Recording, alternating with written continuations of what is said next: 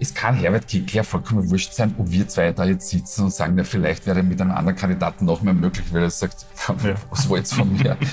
Ich, wir, wir sind am Sprung auf Platz eins. Ja. Bevor es losgeht, hören Sie noch einen entgeltlichen Hinweis. Auch wenn wir alle bereits ein wenig Corona-müde sind, dürfen wir eines nicht vergessen. Die Impfung bietet nach wie vor den besten Schutz vor einem schweren Krankheitsverlauf und vor den Folgen von Long-Covid. Nach Einschätzung von Expertinnen und Experten wird die gute Immunisierungslage jetzt im Herbst und Winter deutlich abnehmen. Daher lautet das Motto Impfen schützt. Impfen hilft.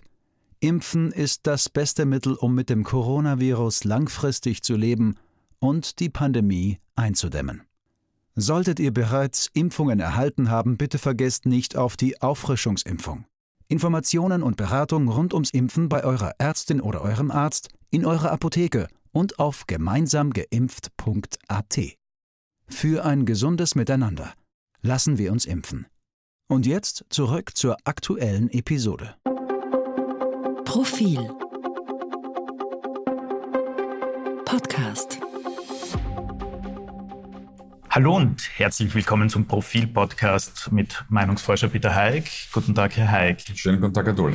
Herr Haig, das ist ja die letzte Folge für dieses Jahr und hat durchaus eine kleine Überraschung zu bieten, wenn wir das schon verraten können, die aber genau beim genaueren Blick, wenn man sich das vergangene Jahr anschaut, wahrscheinlich gar nicht so überraschend ist.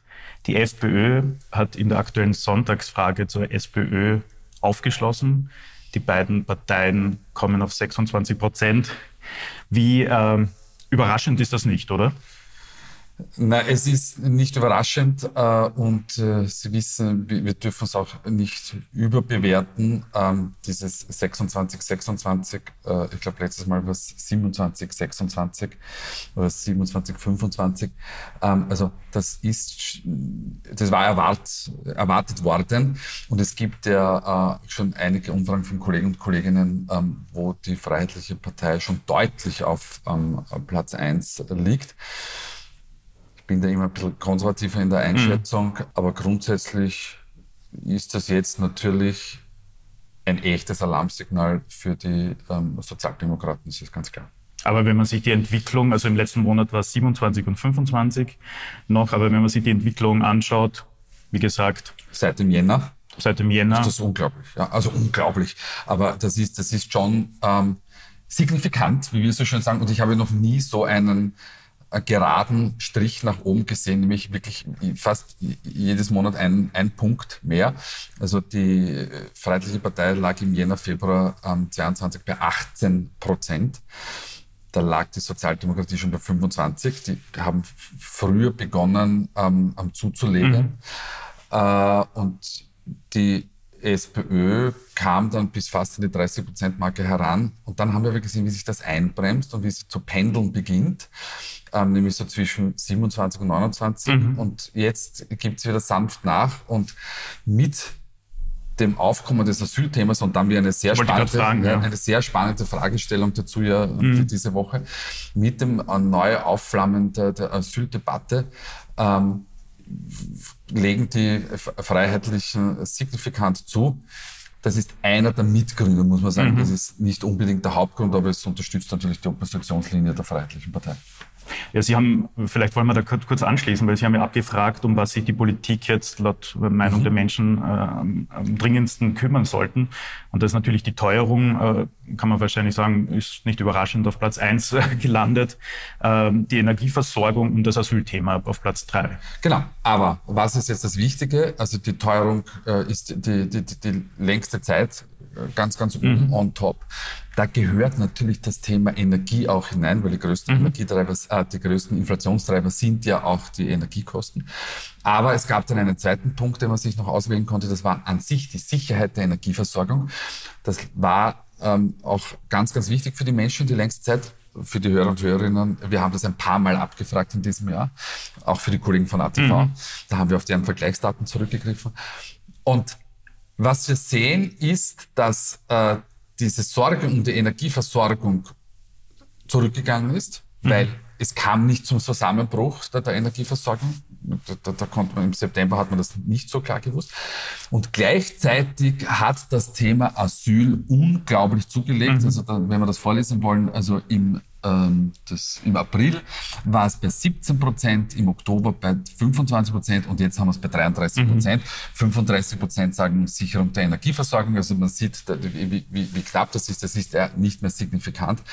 Und das ist, wie soll ich sagen, erstaunlich. Es ist nicht erstaunlich, weil wir haben gewusst, dass das dieses Thema ja auch kommen wird. Aber man sieht einfach, dass sich die, die, die Themenlage ähm, verändert und auch verdichtet jetzt in einer Krisensituation diese Debatte wieder zu haben, macht es für eine Oppositionspartei wie die Freiheitliche Partei natürlich leichter, für die Regierung natürlich schwerer, aber die Regierung ist in der Regierung und wenn sie sich nicht selbst dort hinauskickt, haben wir auch schon oft besprochen, können wir auch mit einer Fragestellung heute darauf äh, noch Bezug nehmen. Ähm, aber am allerschwierigsten ist es für die Sozialdemokratie. Mhm. Und jetzt hat der Randy Wagner sogar einen Wechsel vorgenommen in der Asyldebatte und hat gesagt... Ein ewiges Thema bei den... Ja, aber Herr Dulle, das, jetzt machen wir den Podcast na, noch gar nicht so lang, aber, aber, aber das Thema... Ja, ja, aber das Thema haben wir jährlich und jedes Mal verweisen wir darauf, solange dieses Thema in der Sozialdemokratie nicht besprochen wird und eine klare Position gefunden wird, solange wird das ein Problem sein. Mhm. Na und quod erat demonstrandum, möchte ich sagen. Ähm, das Einzige, was ich aus meinem Lateinunterricht gemerkt habe. Immerhin. Immerhin. Ähm, also jetzt hat man wieder das Thema und jetzt kommt aber noch die Unglaubwürdigkeit dazu. Neos hat ja auch vor ein paar Wochen schon, hat Meinl Reisinger hier einen Kurs zur Korrektur vorgenommen und jetzt ist die Sozialdemokratie äh, also nachgezogen und jetzt muss man sich aber vorstellen, dass doch die Parteivorsitzende noch im Sommer gesagt hat, die Debatte ist eine Scheindebatte, ja. die gibt's nicht. Und man sagen, na, jetzt, jetzt dann zu sagen, na ja, wir haben da ein Problem, ist halt problematisch. Also insbesondere was die Ansprache von Wählergruppen betrifft. Auf der anderen Seite kann man sagen, macht die FPÖ jetzt wertfrei, wertfrei gesprochen perfekte Oppositionsarbeit? Naja, das kann die Freiheitliche Partei ja. halt. Das, das, das seit, ich möchte fast sagen, seit dem Innsbrucker Parteitag von 1986 werden sich manche Hörer und Hörerinnen nicht mehr daran erinnern. Ja. Ähm, seitdem kann die Freiheitliche Partei das Geschäft. Das Problem der Freiheitlichen Partei war jemand anderes. Das Problem der Freiheitlichen Partei war, dass sie sehr oft, wenn sie in Regierungsfunktion gekommen ist, nicht das gehalten hat, was sie immer angekündigt hat.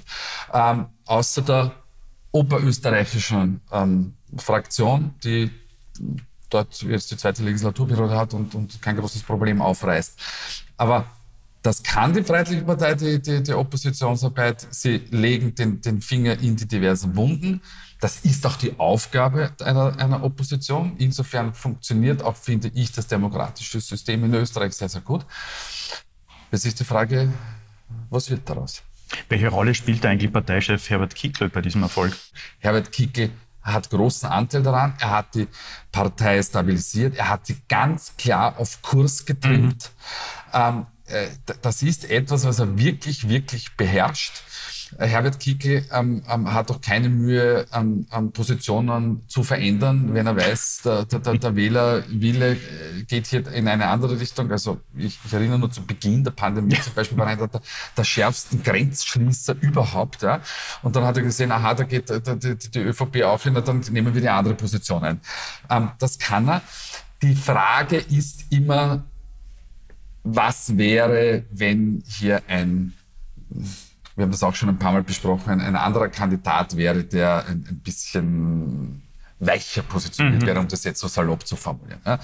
Aber also Kickel den Kurs vorgibt und wahrscheinlich jemand vorne steht, der Kickel, Oder die. Kickel, ich finde ja, Kickel ist der Machiavelli der, mhm. der, der, der, FPÖ. Ähm, und das war ja bei Haider schon so, zum Teil so, insbesondere bei Strache schon so. Ähm, er, er, er kann dieses Geschäft e, extrem gut.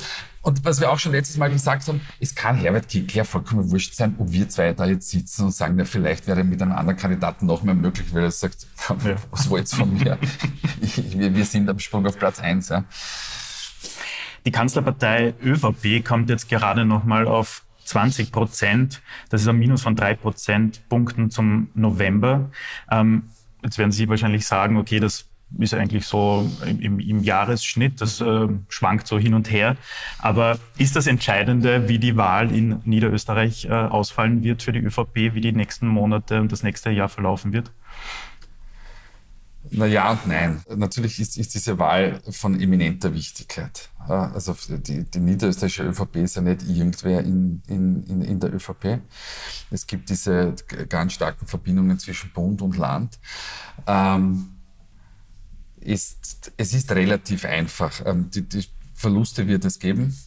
Da stellt sich schlicht und ergreifend die Frage, bleibt die, die, die ähm, ÖVP über 40 Prozent mhm. oder fällt sie unter die 40 Prozent Marke? Auch das ist eigentlich nur ein symbolischer Wert am Ende des Tages, weil ähm, Johanna Mikl-Leitner wird, wenn sie nicht selbst zurücktritt, aller Voraussicht nach Landeshauptfrau bleiben. Ähm, ich glaube, wenn sie die 42 Prozent machen, dann haben sie in der, in der Proportsregierung, also wir haben eine Proportsregierung mhm. in, in, Niederösterreich, ähm, das heißt, ab einem gewissen Prozentsatz sind alle Parteien äh, mit einem ähm, Landesratssessel dabei. Ähm, wenn man 42 Prozent erreicht, dann äh, gibt es auch quasi eine absolute Mehrheit der, der ÖVP. Also es schaut alles danach aus, als würden die, die Verhältnisse in Niederösterreich stabil bleiben, aber es hat natürlich eine ganz große symbolische Wirkung.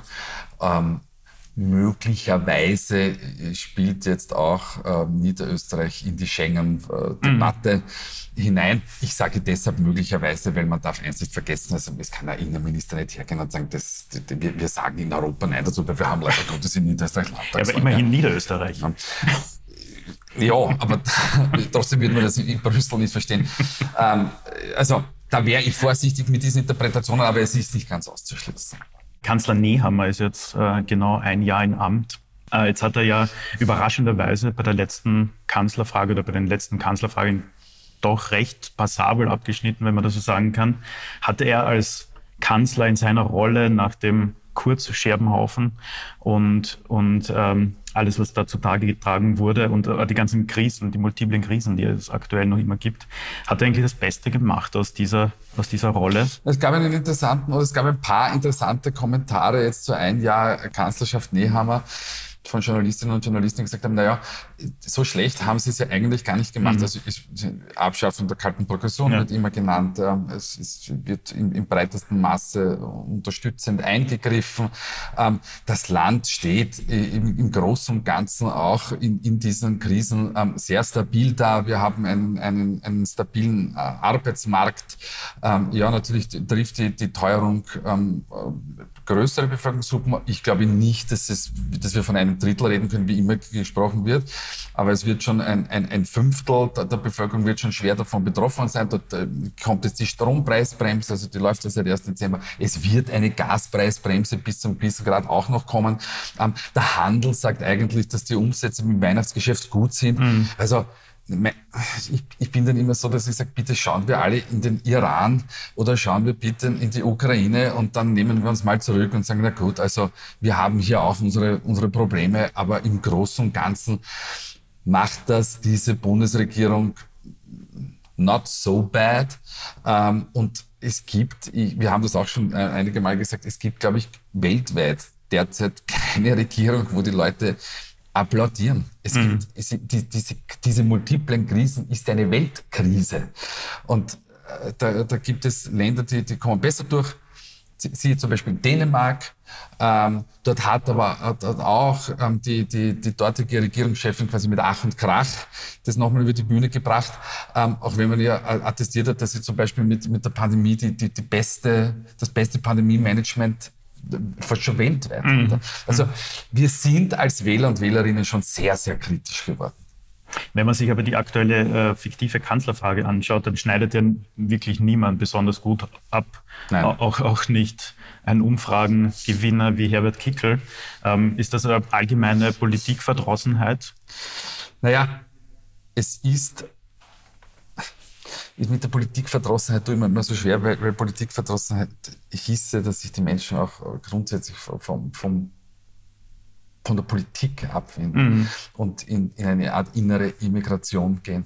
Nein, ich glaube das nicht, aber es gibt eine gewisse Politikerverdrossenheit und was, mhm. die, was die Menschen immer suchen, sind Personen, die vorne weggehen, die nicht nur reaktiv äh, unterwegs sind, sondern schon Probleme kommen sehen, die sie dann auch schon ansprechen und ähm, dagegen etwas tun.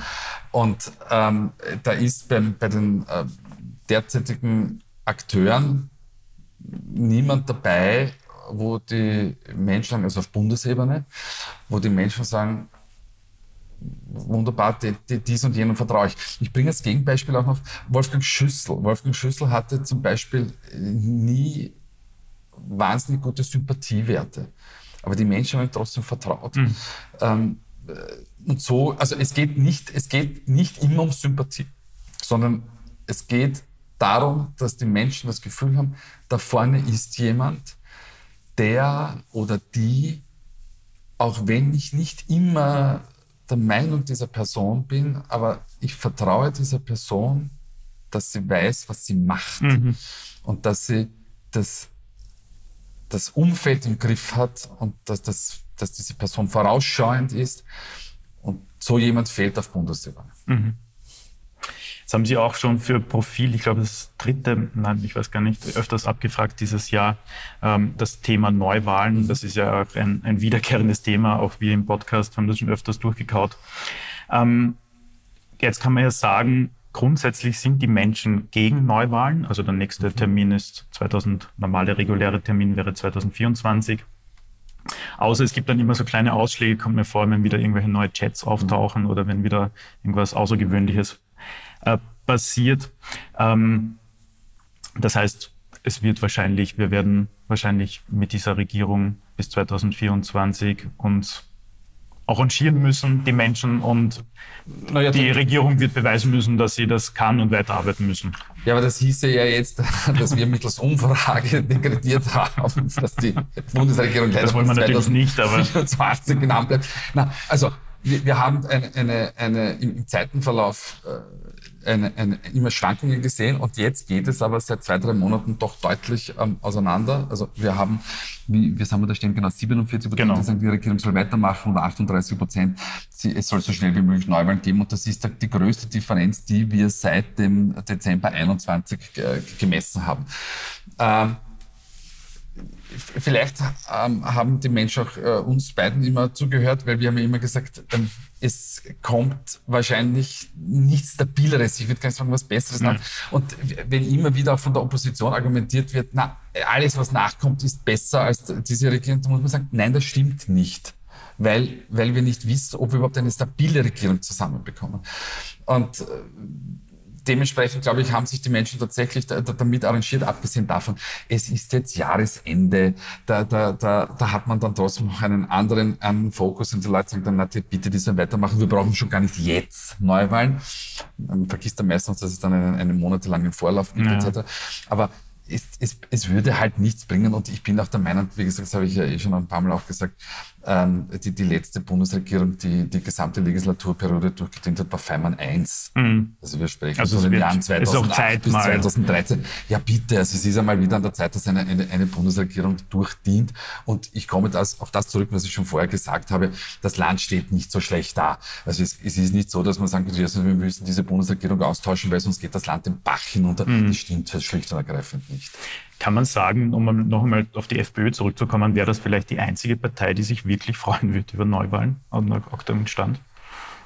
Naja, wenn Herbert Kickl und die Freiheitliche Partei ein destruktiver Charakter wäre, was ich Ihnen jetzt hier nicht unterstellen mhm. möchte, dann ja, weil mit einer freiheitlichen Partei, die an die 30-Prozent-Marke geht, wird es ganz schwer, eine, eine, eine Regierung zu bilden, weil es wird niemand Herbert Kickl zum Bundeskanzler machen, mhm. abgesehen davon, dass der Herr Bundespräsident auch noch ein gewisses Wörtchen mitzusprechen hat.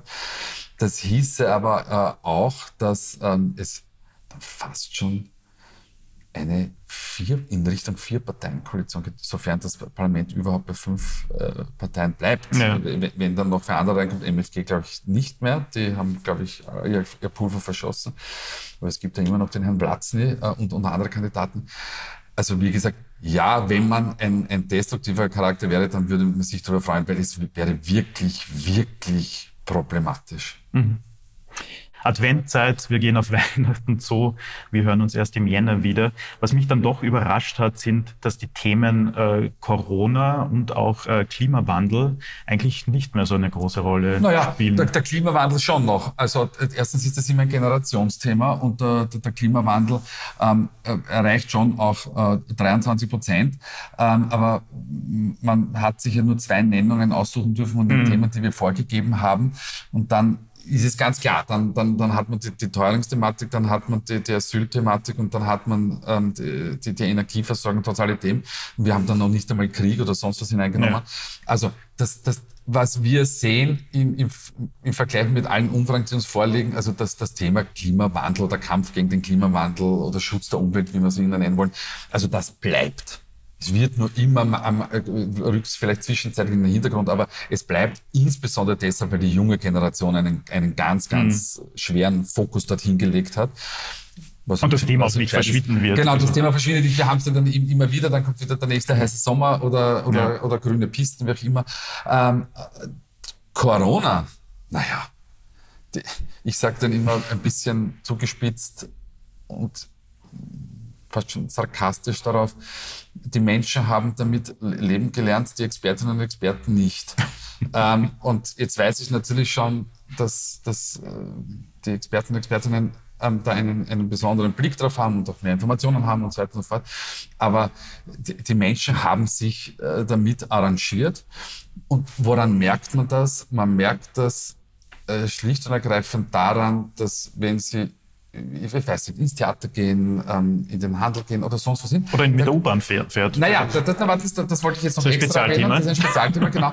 Ähm, aber aber und da, da tragen halt Menschen Maske und, und genau. die anderen nicht. Und, und jemand, der sich schützen möchte, der, der trägt das und der andere sagt, dieses Risiko gehe ich ein. Na, dann ist es halt ja. so. Ja. Das Wiener U-Bahn ist ein sehr spezielles Thema, weil dort wird es verordnet. Ich weiß gar nicht, ob es irgendwelche öffentlichen Verkehrsmittel in der westlichen Welt gibt, wo das auch noch äh, der Fall ist, also außer China, wie gesagt. Mhm.